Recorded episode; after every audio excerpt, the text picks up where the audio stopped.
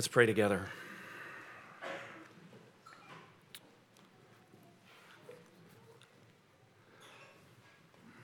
Father, I pray that through Psalm 89, you would teach us that your steadfast love will endure forever. And I pray that you would convince us of your faithfulness, even if things never get better in our own lives. We ask this in Christ's name. Amen.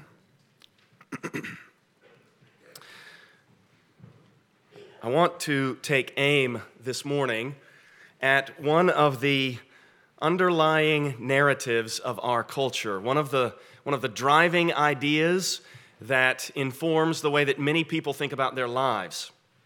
It's this idea of progress. And um, you, you, you may have heard people talk about progressive Christians. Uh, you may have heard people talk about progressive ideas in politics. And um, I want to uh, attack this idea of progress. So I have several things that I want to say about that. First, um, I think it's demonstrable, and, and there are people who have, who have um, written at length on this. I think it's demonstrable that this idea of progress really comes from the Christian idea of movement toward the kingdom of God. And what's happened is this Christian idea of us making our way toward the millennial kingdom and then the new heaven and new earth uh, that idea has been stripped of all sacred uh, connotations and, and it's been um, alleviated of all of its supernatural burdens. And what you've got left is this idea that we're going to use our, our science and our reason and our technology to address the problems of society. Medicine is going to make things better. We get the right smart people working on the problems, and that's going to make things better, and we are going to make progress. And, and a quintessential statement of this um, is what President Obama said when he accepted the nomination um, for the, back in 2008, June 3rd, 2008. He, he said these words. He said, um, Generations from now, we will be able to look back and tell our children that this was the moment when we began to provide care for the sick and good jobs to the jobless. This was the moment when the rise of the oceans began to slow and our planet began to heal. This was the moment when we ended a war and secured our nation and restored our image as the last best hope on earth. If your faith is in progress, I think your faith was shattered by the last election, right? I mean, I think the last, ev- the last election would be evidence that we are not making progress in good directions. No offense to anybody. Um, and, and I would also say this um, progress, progress does not provide the kind of willingness to sacrifice that, that is necessary for things actually to get better. And progress does not uh, create the kind of solidarity among people. These, these ideas, and, and this was really brought home to me by this, this book that I've just um, completed reading called A Stone of Hope. It's about the civil rights movement. And the guy shows how the, the liberals, American liberals in the 1920s and 30s, they were committed to seeing black people's lives get better. But he writes, liberals, though sincere in their devotion to black rights, did not see any reason to do anything drastic to promote them. The reason is because they believe in progress. It's going to happen on its own. And then this, this author sets out to demonstrate, and he shows it convincingly, that what gave the civil rights activists what he calls the guts and the discipline to stand against the dogs and the fire hoses what gave them this was their conviction that God was on their side and their commitment to biblical justice. This is what, this is what in, in the words of this author, David Chappell, this is what made the ideas of civil rights move. It was Christianity that actually achieved the progress. So we're going to look at Psalm 89 this morning. And my uh, assertion to you is that progress and technology and reason are not going to save the world. What's going to save the world is what God has promised to do in this psalm. And we're going to see all the wonderful promises in this psalm and the challenges to, to the reality of, uh, or the fulfillment, the realization of the promises. Psalm 89 is going to fall into five parts, and I've, I've uh, given you a kind of chiastic structure there in your bulletin, in the inside cover of your bulletin. Uh, you, can, you can look at that, and I, we'll make recourse to this as we make our way through this psalm. It's a long psalm, it's 53 verses. My son said to me yesterday, Why do you preach such long passages? Because it was it took so long yesterday to work on this thing. And he said, Uncle Denny preaches like two or three verses. Here we are in Psalm 89, and we're going to try to do the whole thing.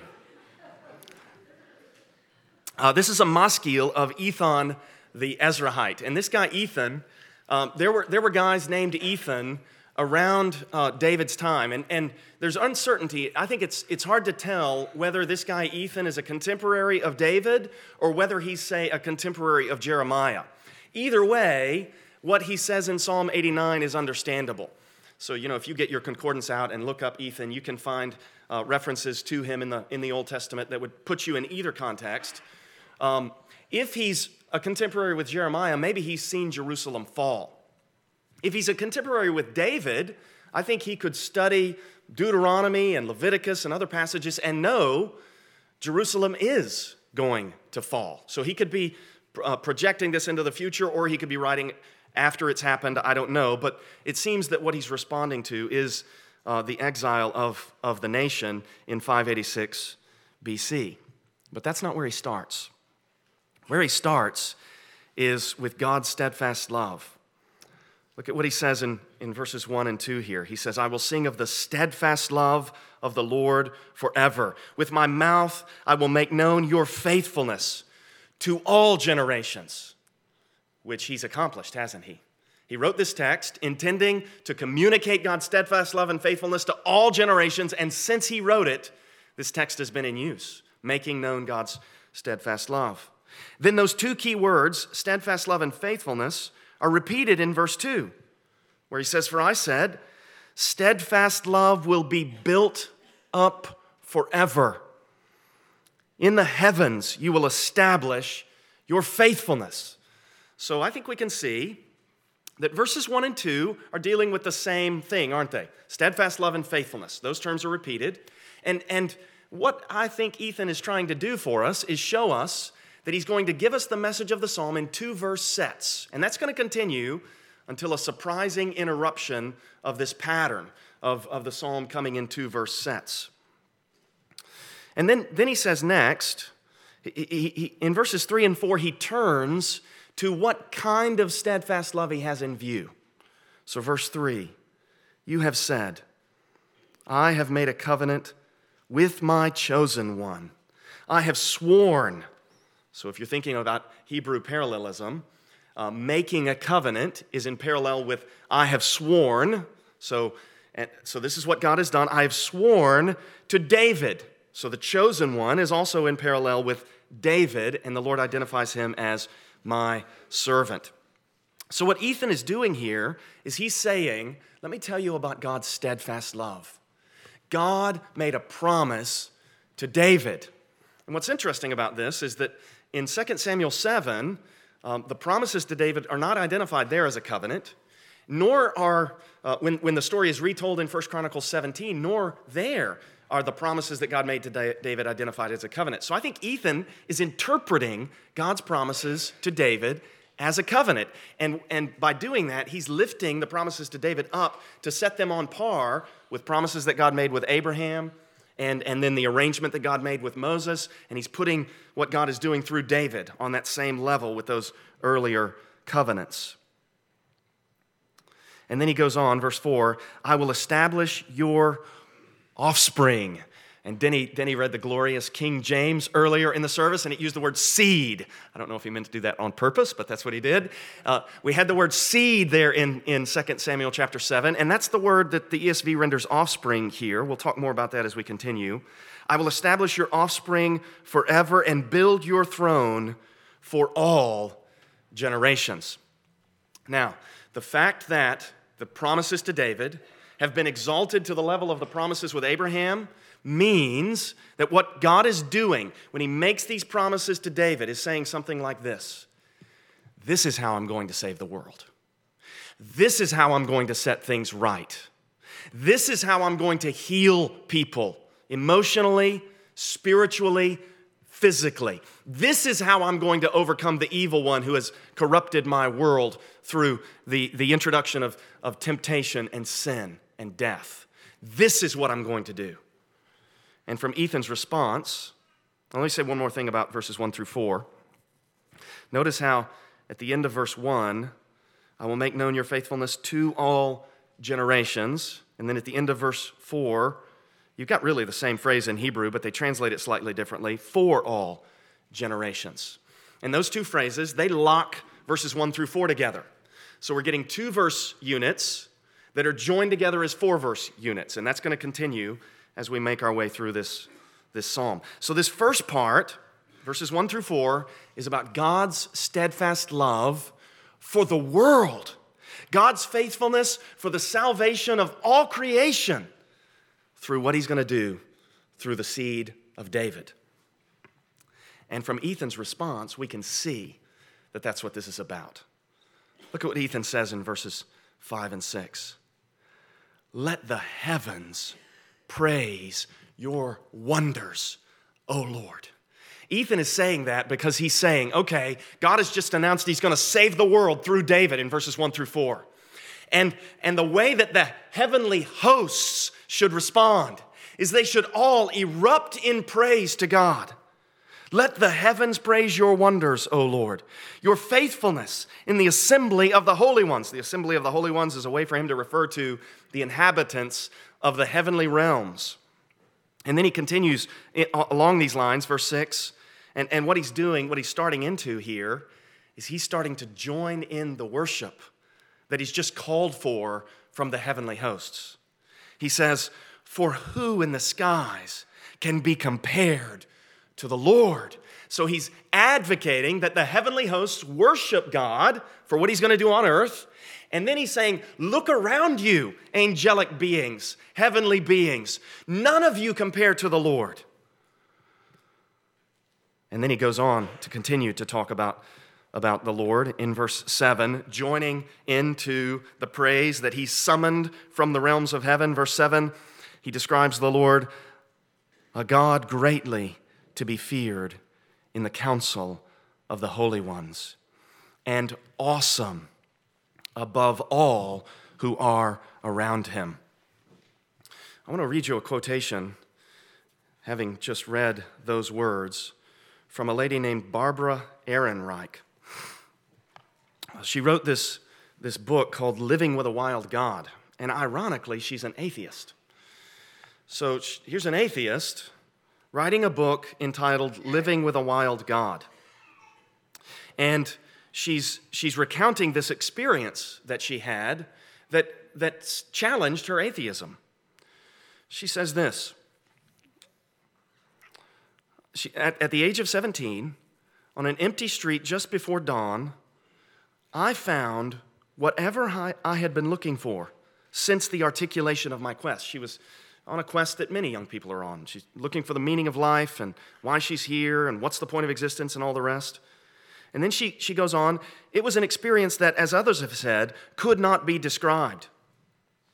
Here we leave the jurisdiction of language, where nothing is left but the vague gurgles of surrender, expressed in words like ineffable and transcendent. There were no visions, no prophetic voices or visits by totemic animals, just this blazing everywhere Something poured into me, and I poured out into it. This was not the passive beatific merger with the all as promised by the Eastern mystics. It was a furious encounter with a living substance. Ecstasy would be the word for this, but only if you acknowledge that it doesn't occupy the same spectrum as happiness or euphoria, that it can resemble an outbreak of violence. So it's an amazing quote. How did she remain an atheist? Well, she compared her experience with existing religions and she thought that they just didn't match up. She, she, she thought the God of the Bible didn't correspond to what she had experienced. But look at these words here in verse 7 of Psalm 89 a God greatly to be feared in the council of the holy ones and awesome above all who are around him. Ethan is describing one who is among the holy ones of the heavens. And he is describing one who is more terrible and more dreadful, more fearful than any who surround him. He says it again. He, it's like he's, he's beyond the realm of language, as Barbara Ehrenreich said, and he's left to just repeat himself in verse 7. He's kind of already said this in verse 6. Look at verse 7. Oh Lord God of hosts, who is mighty as you are? Oh Lord, with your faithfulness all around you. It's almost as though he's speechless before the Almighty. So, so Ethan, in this four verse set, he calls the heavens to, to join in the worship of God. And having called the heavens to join in the worship of God, he next begins to articulate God's triumphant victory on earth. And, and so, what he's going to discuss now is God's saving power on earth. Verse 9 You rule the raging of the sea. When its waves rise, you still them. So imagine the weight of water in the oceans, and it's not too much for the Lord. All that massive water that, that, that's in the seas, heaving on the earth, and it will not overwhelm the Lord. And then, having introduced the waters in verse 10, he says in verse 10, You crushed Rahab like a carcass. Now, we need to, we need to understand who Rahab is. So, I want to give you a reference or two. You don't have to turn there if you don't want to, but, but I want to um, read to you a statement or two. So, Isaiah chapter 30, verse 7, Isaiah says this Egypt's help is worthless and empty Therefore, I have called her Rahab, who sits still. So Isaiah identifies Rahab with Egypt. And in fact, in the, in the immediately, well, a psalm two, two psalms back, Psalm 87, verse 4, the psalmist writes, Among those who know me, I mention Rahab and Babylon. And Rahab there probably signifies Egypt. Rahab also, however, signifies this, this serpentine, uh, dragonish um, beast that, that was thought to inhabit the waters. So, so listen to Isaiah 51, verse 9. Awake, awake, put on strength, O arm of the Lord. Awake as in days of old, the generations long ago. Was it not you who cut Rahab in pieces, who pierced the dragon? Was it not you who dried up the sea? So you, you hear what's happening there? The defeat of Rahab is, is the parting of the Red Sea. And so, probably here in Psalm 89 also, you crushed Rahab like a carcass. This is referring to the parting of the Red Sea so that Israel could pass through on dry land, dry land and it's interpreted as a fulfillment of Genesis 3:15, as God defeating this, this great snake that inhabits the waters, God crushing this spiritual enemy that stands behind the physical reality of the nation of Egypt. I think that's what's going on. The Bible is talking about both physical and spiritual realities with this symbolism. And what's being celebrated is God's ability to defeat Satan and deliver his people at the parting of the Red Sea, at the Exodus from Egypt. So look at what he goes on to say there in verse 10 You scattered your enemies with your mighty arm. And all over the Bible, we read about how at the Exodus, God saved Israel with a strong hand and an outstretched arm. So there's a, there's a two verse set in verses 9 and 10. Now he's going to change in verses 11 and 12 to God's sovereign dominion over all creation. The heavens are yours, The earth also is yours, the world and all that is in it. You have founded them. The north and the south, you have created them. And then these two significant mountains in Israel, Tabor and Hermon, joyously praise your name. So, what he's doing here, verses 1 through 4, he introduces God's covenant with David, God's steadfast love through which God is going to save the world. Verses 5 through 8, he summons the hosts of heaven to worship God in response. And then in verses 9 through 12, he speaks of God's sovereign power over all creation. And next, in, in verses 13 through 16, he's going to celebrate again God's saving power and God's character. So, verse 13, you have a mighty arm, strong is your hand, high your right hand.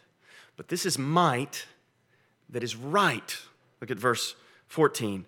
Righteousness and justice are the foundation of your throne. Steadfast love and faithfulness go before you. So it's as though he envisions God seated on the throne. And the foundation of that throne are God's own attributes righteousness.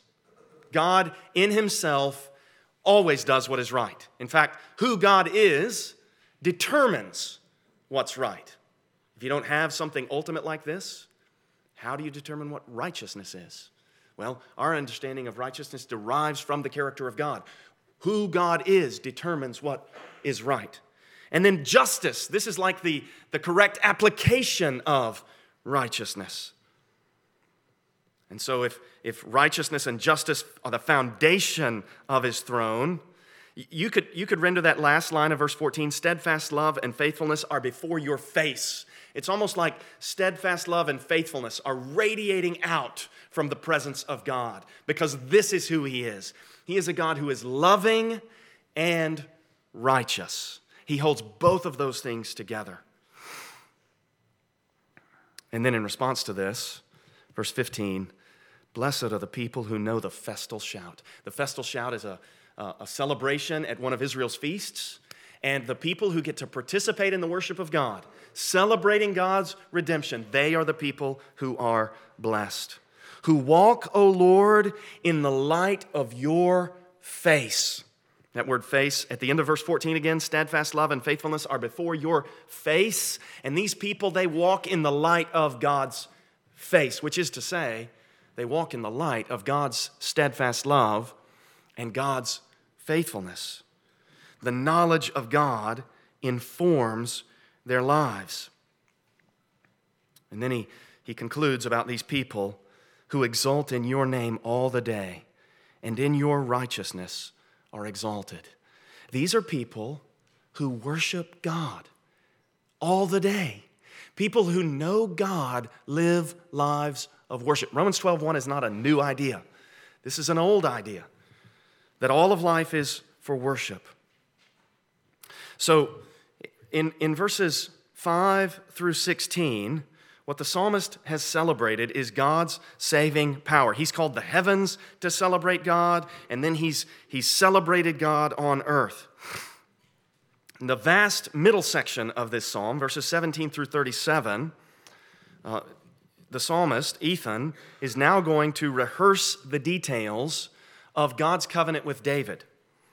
And, and to show that this starts at, at verse 17, let me, let me take you into verse 18, where he says, Our shield belongs to the Lord, our king to the Holy One of Israel. Okay, so shield and king are in parallel with one another, aren't they? And this, this, this communicates that David, as the king, and then ultimately, Jesus, praise God, is the shield for his people. He's our protector and defender and champion. He's the one who does what Saul refused to do go out and fight the enemy on behalf of the people. And then, if we proceed back into verse 17, you are the glory of their strength. By your favor, our horn is exalted. Well, horn is just like shield. This is also a way of talking about, about David. So the king is the shield and he is the horn. The horn is a symbol of military might because We're, we're, we're dealing with a world where they have these flocks of animals, and the alpha male in the flock, he's got, a, he's got the biggest horns, and he defeats all the others. And this is, this is what Israel's king was to be. And so he also is the strength. So, what I'm telling you is that in verses 17 and 18, I think strength, horn, shield, and king are all ways of referring to Israel's king. And look at verse 17. You are the glory of their strength. This was true of David, wasn't it? David said to Saul, When I went out to fight, when, I, when, when a bear or a lion came and took one of, the, one of the sheep of the flock, God gave the enemy into my hand. God was David's glory. And how much more is it not true of Jesus, right? The glory of God is the strength of Jesus in ways that transcend anything that we could say about David. By your favor, our horn is exalted, for our shield belongs to the Lord, our King, to the Holy One of Israel. And then in verse 19, Ethan begins to talk about what we read in 2 Samuel chapter 7. You, you, you, remember that at the end of that passage, it was referenced as a vision. And here he says, Of old you spoke in a vision to your godly one, that's David, and said, I have granted help to one who is mighty. I have exalted one chosen from the people. And you, and you may remember how the Lord sought out a man after his own heart. And then he chose, he didn't choose in, in, in the narrative when, when Samuel anoints David as his brothers are being trotted before him. Samuel says, The Lord hasn't chosen any of these. And, and he chose David. I've exalted one chosen from the people. I have found David, my servant. With my holy oil, I have anointed him. So in verses 17 through 20, what we have is, is the, the initiation of the covenant with David, the choice of David. And what we're going to have in verses 21 through 24 is a promise of victory for David. So I've anointed him at the end of verse 20. Verse 21 so that my hand shall be established with him, my arm also shall strengthen him. The enemy shall not out- outwit him, the wicked shall not humble him. And then verse 23 reflects Genesis 3:15. I will crush his foes before him and strike down those who hate him. My faithfulness and my steadfast love shall be with him, and in my name shall his horn be exalted. Note how in verse 21, my hand, my arm shall strengthen him, and then the Lord will crush his foes. This is just like verse 10 where the Lord crushed Rahab with his mighty arm. So, what the Lord does to save is what he's going to do through the king, the future king, to save. And then, what characterizes the Lord, faithfulness and steadfast love, is what's going to characterize the king there in verse 24.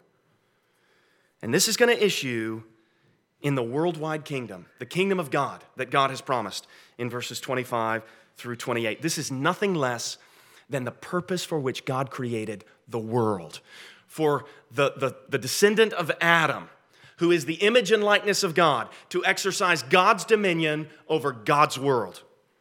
Verse 25 I will set his hand on the sea and his right hand on the rivers. And then this is uh, 2 Samuel 7. Uh, 13 and 14 and Psalm 2 7. He shall cry to me, You are my Father, my God, and the rock of my salvation.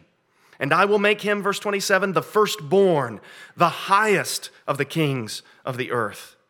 My steadfast love I will keep for him forever, and my covenant will stand firm for him. So the Lord is guaranteeing that he's going to save the world through the future king from David's line, the one promised in 2 Samuel chapter 7. At this point, in verses 29 through 32, something very interesting happens. Look at verse 29. I will establish his offspring. That's that word seed again. And then look at verse 30. The ESV renders this if his children forsake my law. You could translate this if his sons forsake my law. For some reason, he doesn't say if his seed forsake my law. It's like Ethan is distinguishing between the future seed and the sons who are going to descend from David. And, and there's kind of an ambi- ambiguity in, in 2 Samuel 7 and across the Old Testament where um, the Lord does say to David, I'm going to build you a house. And that house is, it, it, it implies a line of kings that descend from David. And then he says, and I will establish your seed on the throne forever. So, so there's kind of a dynamic here between the descendants and the descendant. So look again at verse 29. I will establish his seed forever and his throne as the days of the heavens. That descendant, the one, is going to reign forever.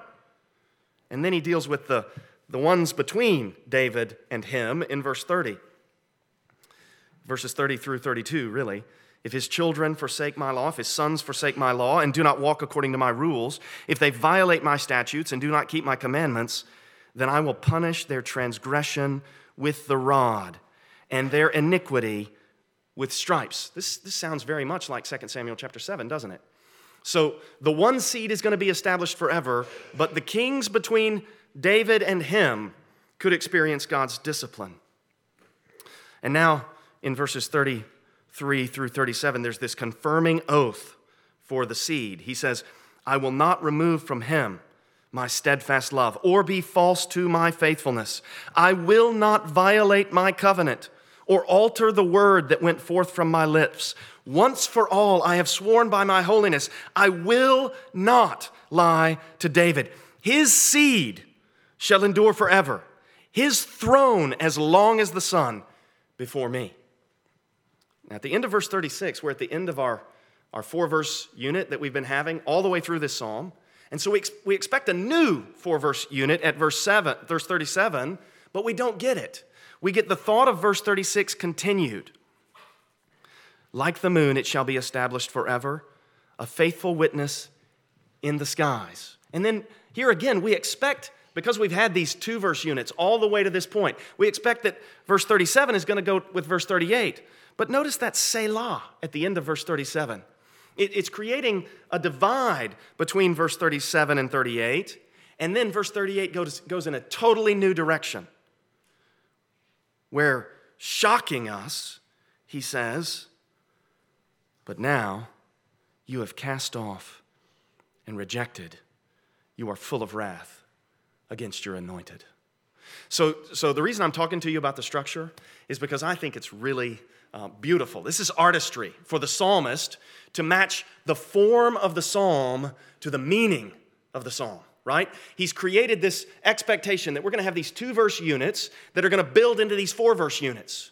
And then he gets to this place where, to everyone's surprise, because he's been affirming this whole chapter, God's steadfast, faithful love to David that's going to go on forever. But now the Davidic king has been dethroned, his, his crown is in the dust, his walls are broken down, his city lies in ruins, and the people are exiled from the land. And, and to signify that, the psalmist breaks the structure. It's like he takes this carefully crafted piece of literature and he rips it in half right there in the middle of verses 37 and 38. And this reflects how he feels about this situation. This is not the way it's supposed to be. The king from David is going to, he's supposed to be on the throne. It's not supposed to be this way. I, I trust that you can identify with the way that the psalmist feels. Um, it's, it's like what Peter Kreeft, a philosopher, describes when he recounts the story of a seven year old boy whose cousin had died at the age of three. And, and unfortunately, this, this little boy had secular parents, and he asked his mother, Where's my cousin now? She didn't believe in God or the afterlife. And so she could not with integrity talk to him about heaven. Instead, she followed the modern secular narrative.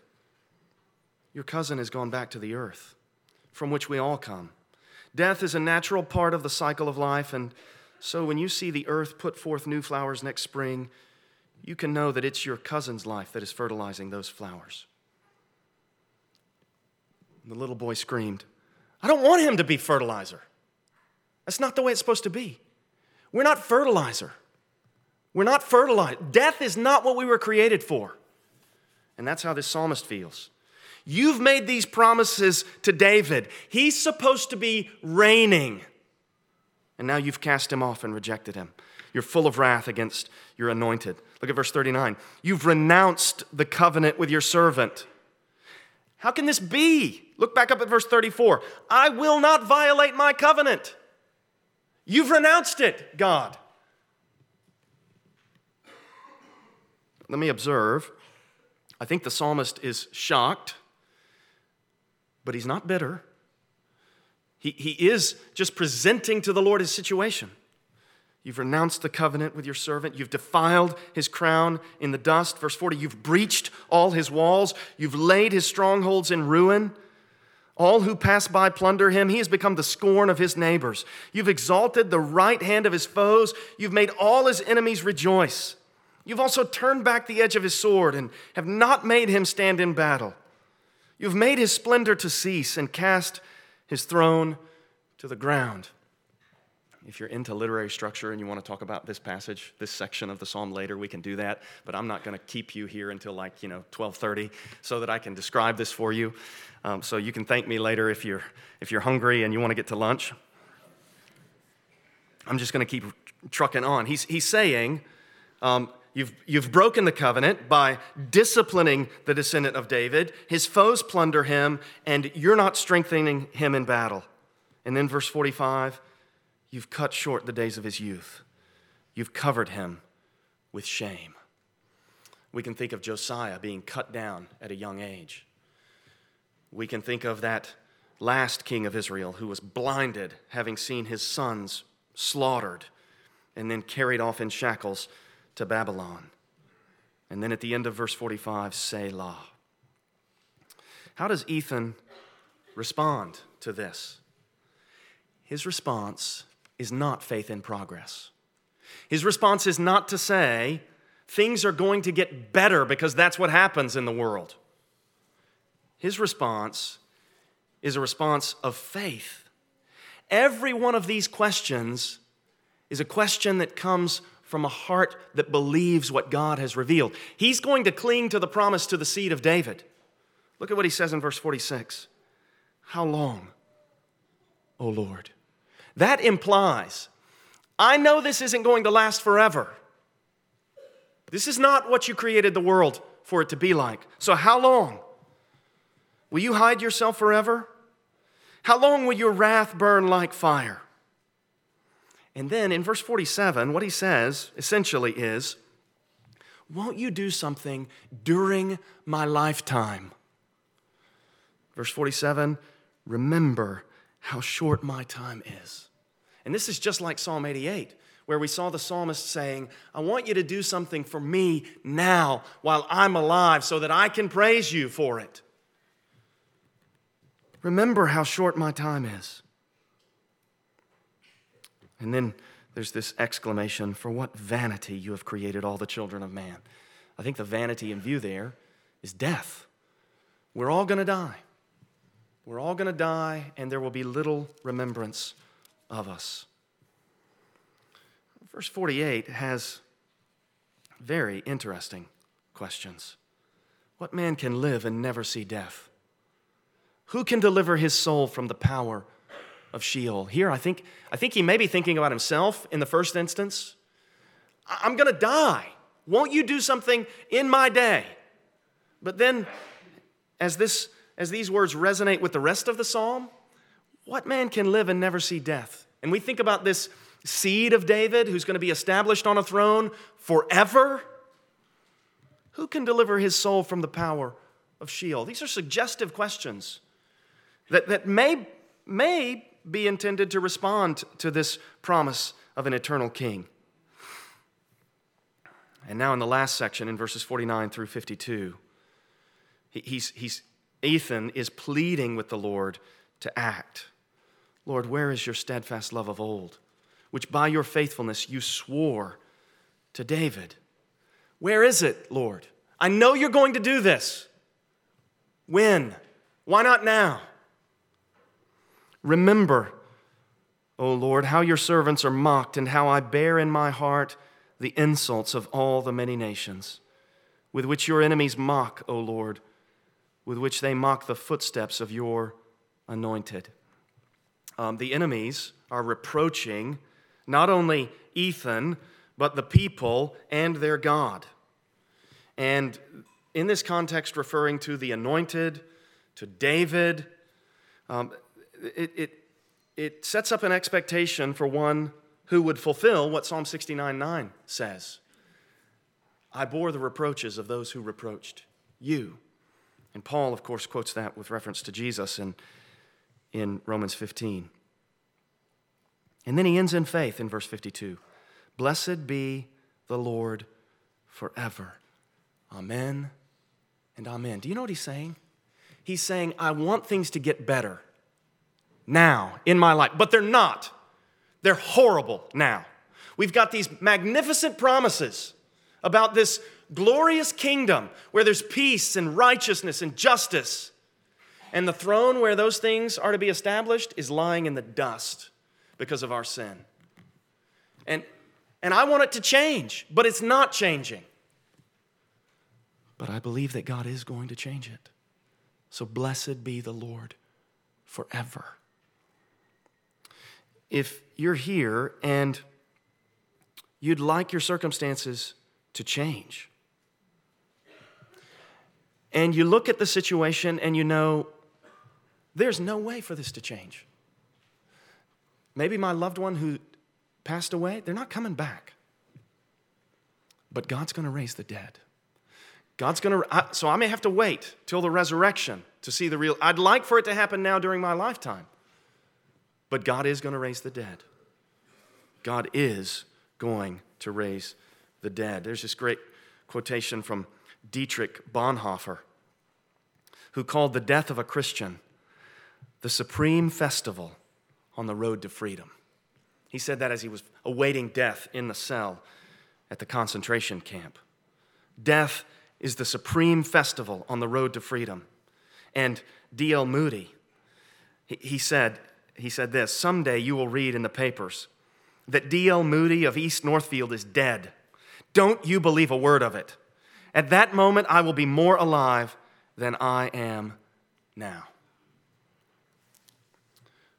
The Bible has cultivated for us these magnificent hopes.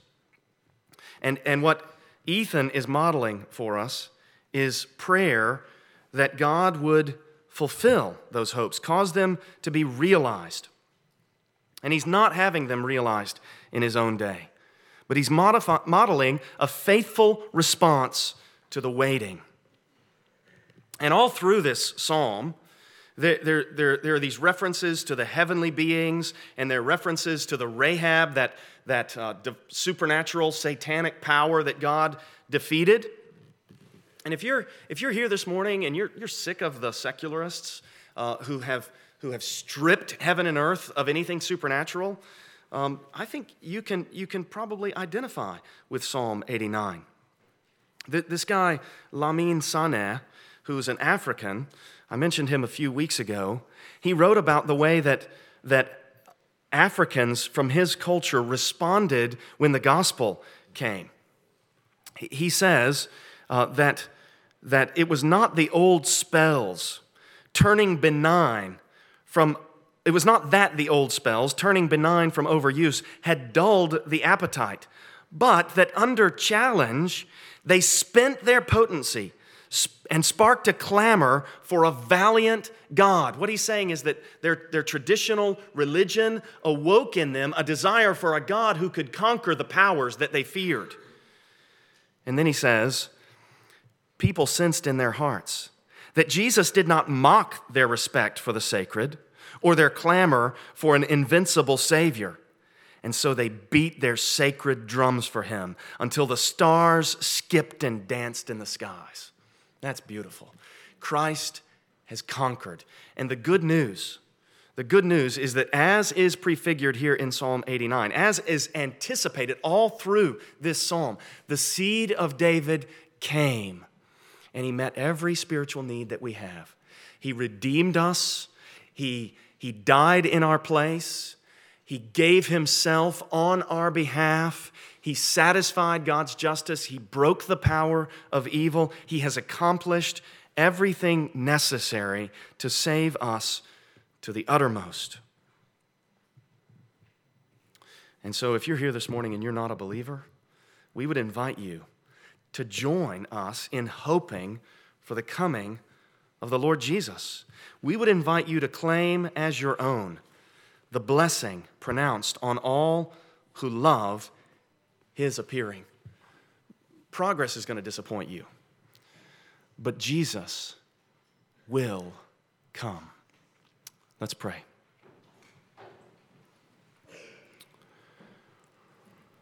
Father, we praise you for your steadfast love and your faithfulness. And we long for the day when when the skies will split and the trump will sound and the king will come on the white horse and he will defeat every remaining power ranged against him and he will merit all knees bowing to him. And we will see his glory and we will sing his praise. And the dead in Christ will rise first. Lord, we thank you for the hope of the resurrection. We thank you for the way that the gospel gives us something to believe and a solid and lasting hope. We thank you, Father, for the way that the gospel gives us significance for our daily lives. And Lord, we pray that you would enable us to communicate the gospel winsomely and convincingly in our day. We pray, Lord, that if there are those here with objections or questions, we pray that they would find someone afterwards, me or Denny or Matt or any of the others, Lord, to discuss these things with. And we pray, Father, that, that you would guide the conversation and by your truth answer every question and satisfy every objection and win people to yourself by the power of the Spirit. In the name of Jesus, amen.